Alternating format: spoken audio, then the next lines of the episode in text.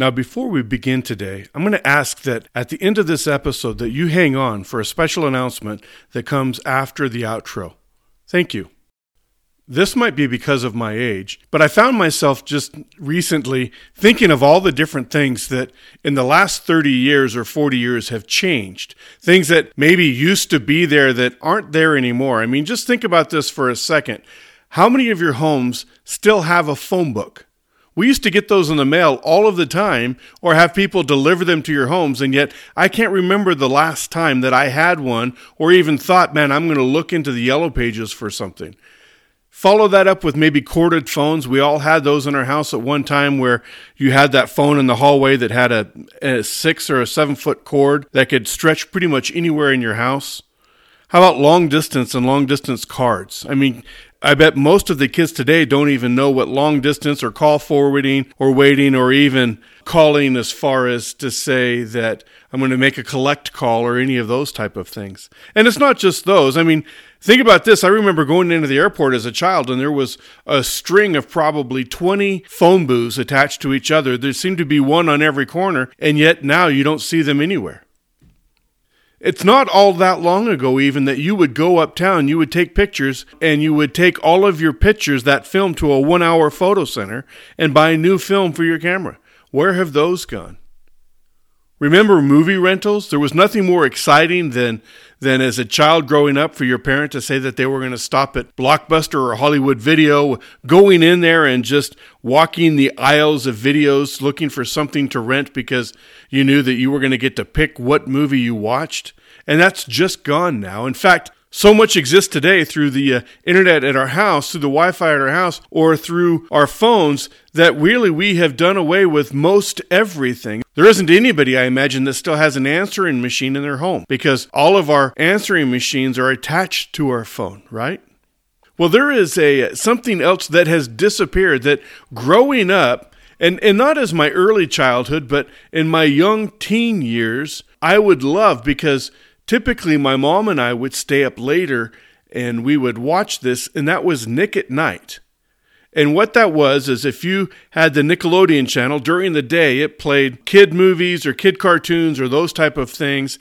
But at night, it was called Nick at Night, and it played all of the old movies from the 50s and 60s, 70s, all of those old um, either sitcoms or drama series that uh, they just didn't play on TV at any other time. And so you could get home, log on to that like 9 o'clock or 10 o'clock, and, and then you could begin to watch all of these old series.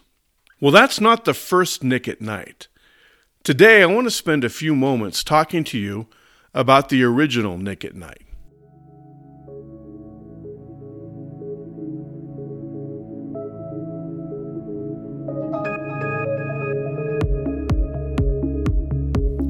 Hello, I'm Pastor Dave Carver, lead pastor at Waters Edge Fellowship in Burley, Idaho, and I want to thank you for joining me for this midweek moment.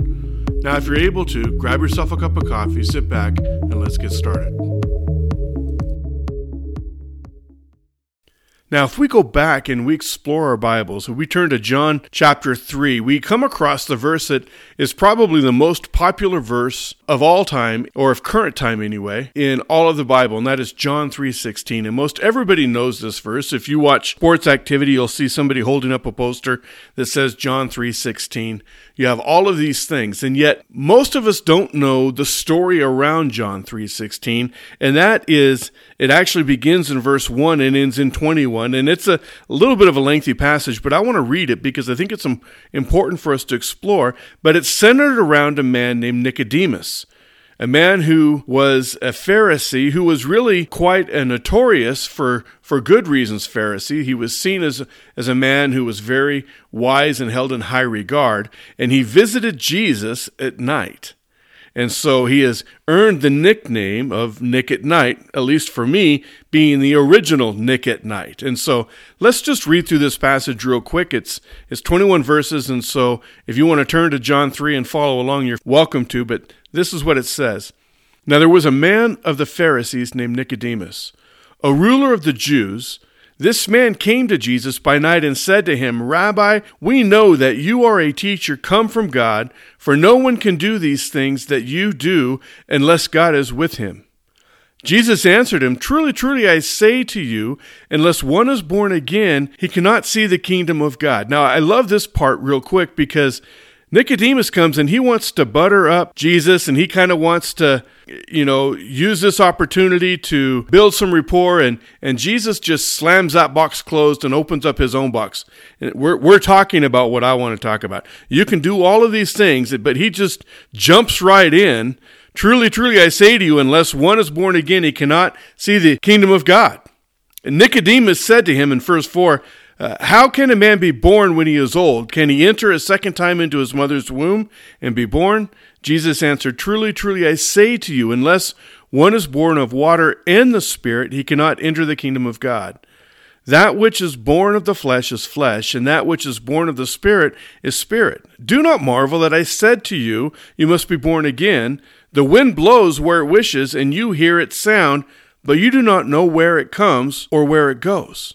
So it is with everyone who is born of the Spirit. Nicodemus says to him, How can these things be? Jesus answered him, Are you the teacher of Israel, and yet you do not understand these things? Truly, truly, I say to you, we speak of what we know and bear witness to what we have seen, but you do not receive other testimony. If I have told you earthly things, and you do not believe, how can you believe if I tell you heavenly things? No one has ascended into heaven except he who descended from heaven, the Son of Man. And as Moses lifted up the serpent in the wilderness, so must the Son of Man be lifted up, that whoever believes in him may have eternal life. For God so loved the world that he gave his only Son, that whoever believes in him should not perish but have eternal life. For God did not send his Son into the world to condemn the world, but in order that the world might be saved through him. Whoever believes in him is not condemned, but whoever does not believe in is condemned already, because he has not believed in the name of the only Son of God. And this is the judgment. that light has come into the world, and people loved the darkness rather than the light because their works were evil. For everyone who does wicked things hates the light and does not come to the light, lest his works should be exposed. But whoever does what is true comes to the light, so that it may be clearly seen that his works have been carried out in God. And I just love this because we see some kind of random things in there. I mean, we authentically see Nicodemus who is struggling with this this statement that we just embrace as post crucifixion believers, we just embrace this understanding of being born again. But for Nicodemus, he is only dreaming of the uh, physical realm, and it is just beyond his comprehension. And so Jesus kind of calls him out on this. You're the spiritual leader of Israel. You're the one, you're the guy, you're the man, and you don't get this? But then he uses what uh, would be called a callback. And so he tried using something that Nicodemus wasn't familiar with at all. But then he does a callback to the Old Testament, something that Nicodemus would absolutely understand. He references Moses lifting up a serpent in the wilderness. And there are so many word pictures with this that we need to understand it. It's coming from Numbers 21, verses 4 through 9, where again the Israelites, again were, or the Hebrew people were complaining because the food wasn't good and we're tired of walking around and and murmuring against God and, and murmuring against Moses, and, and they're just discontent. All right. They they are grumpy, they are complaining, and in their complaining and being grumpy, they sin. And so God, what he does is he allows these serpents to move in. Don't let it get lost on you that if you think about it, the entry of of sin into man is by way of the serpent in the garden and the tempting of Eve and her decision. It's not the serpent's decision, but it was her decision. If you look back at the text, it says, when she saw that it was good to see, uh, good to the eyes, and it looked essentially delicious, and that she desired to know good and evil, she made the choice to eat, which, if you go all the way to James, talks about the progression of sin, and yet it's the serpent who is there. And then now we see where God, in Numbers, brings these serpents back in and they begin to bite the Israelites, and so a number of them die.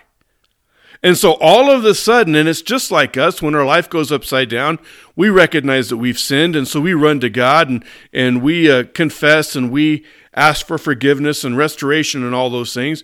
We've all had that moment in our life, right? Where, where we're walking in our sin and we're happy to be walking in our sin until the consequences of our sin begin to unfold. And then all of a sudden, we are super interested in repenting, right? Well, that's what happens. All of a sudden, these Israelites start dying because of all these serpents. And so they run to Moses and they're like, hey, we blew it. You need to go to God. You need to go to God and tell him we're sorry. You need to go to God that we have sinned and we've done this and this and ask him to uh, forgive us. And so Moses does.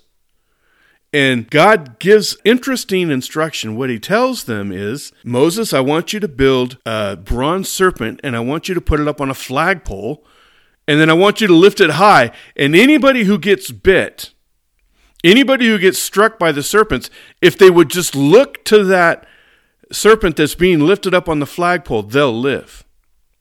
Now, you need to understand and just think about this for a second because it's easy for us to read this post crucifixion, but this is Jesus talking to Nicodemus. This isn't post crucifixion. This is really early on in Jesus' ministry. And so even his disciples right now have not um, heard that there is coming a day when Jesus will be crucified and that he too will be lifted up. And so instead of looking at this in the split narrative of both a callback and a foreshadowing the way that we would see it, the way that Nicodemus would recognize it in just a few short years, he simply sees it as the callback. But let's look at this in this context for just a moment. Because it's, it's interesting, Jesus or God did not just remove the serpents. God had the ability, He brought the serpents into the valley. He had the ability to, to remove the serpents from the valley. They would go back to their homes, go back to their dens, go on to the next valley or whatever. He could have done that. I mean, God, being God, could have just caused them to disappear in a poof of smoke, dust, whatever. And yet he didn't do that. What he did is he created a way of salvation for them, understanding that they would continue to live in the environment of the serpent. They brought that on themselves. It's their disobedience that brought the serpents to the valley. And it's God's love for them that brought redemption even in the valley. And for us today, this is important because I think so many times we believe either that we're going to be saved and that all of the atmosphere of sin is going to be removed. We are then going to walk in a place where we are no longer burdened by either the temptation or the existence of sin. We are going to have this perfect life. It's going to be wonderful. No weeds grow in our yard. The garden always always uh, produces bountifully. We always get raises and never get fired. We never have a bill that shows up at the last minute. We don't have cars that break down or kids that misbehave. Our spouse loves us and adores us. We have just this perfect life.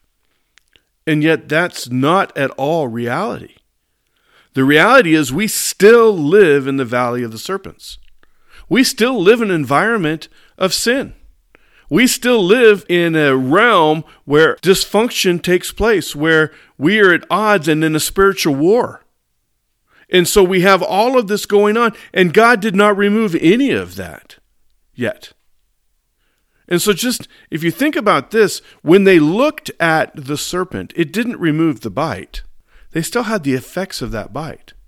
They still had the original wound, the pain, all of that that would take place. They simply didn't die. And it's the same for us. Even now, as we walk in this valley with serpents, with temptations, with all of these things, when we fall, we still have the wound, we still have the effects or the consequences of sin. We just don't have death because we've looked to the cross for our salvation. See, that's where the foreshadowing comes in I wonder if Nicodemus, as he sees Jesus lifted up on the cross, as he walks through what we will be walking through in just a few weeks, as he walks through those three days where Jesus is gone, but then rises again, if all of a sudden he recalls this conversation and Jesus' choice of using Moses and the serpent in the wilderness from, from Israel's history, Numbers 21, And all of a sudden, he sees that just as Moses lifted that serpent that brought salvation for those who looked upon it, God lifted his son, the cross, and for us, for those who are still in the valley of death, that when we look to the cross, we are saved. We no longer have to face death as those that fail to do. But, believer, hear me. He didn't remove them from the environment, and He's not removing you. You still walk in this environment of sin. And unfortunately, just as I'm sure they did, they still get bit. You still fall, and you still suffer those effects. The pain of sin is still real. The consequences of sin is still real. God doesn't always remove those. He can, and at times He does. But that's not His promise. His promise is those who look to the Savior, those who look to the cross for their salvation, will not die. And this is such an important reality as it moves in. He's even building on the foreshadowing as he moves into that passage. For God so loved the world that he gave his only begotten Son, that whoever believes in him will not perish, but have everlasting life. There is this truth that we all know so much, but that we oftentimes forget to uh, look at in the context of the conversation between Nicodemus and Jesus. He moves on and he talks about, you know, light and darkness. He talks about being condemned and not condemned. And it all centers on where our eyes are focused and where we're looking for salvation. I just imagine that that so many people, rather than putting their faith in what God said, just tried for themselves to kill all the snakes around them just tried for themselves to avoid all the pitfalls and all of those things. And I can guarantee you it didn't work. You know how I know that? Because I walk amongst a generation that tries on their own to either avoid sin, justify sin, find strength and victory over sin, and it just doesn't work. Our only hope, our only salvation, is wrapped up in this story between Nicodemus and Jesus we must fix our eyes on the cross. We must see our Savior as the one being lifted up. And when we fix our focus on Him, when we accept Him as our Savior, we no longer face the sting of death, either from the serpents in our land or from the serpent that was in the garden, because it no longer holds victory over us. Because of the of the cross that was lifted up and the Savior that was on it, we have victory over sin.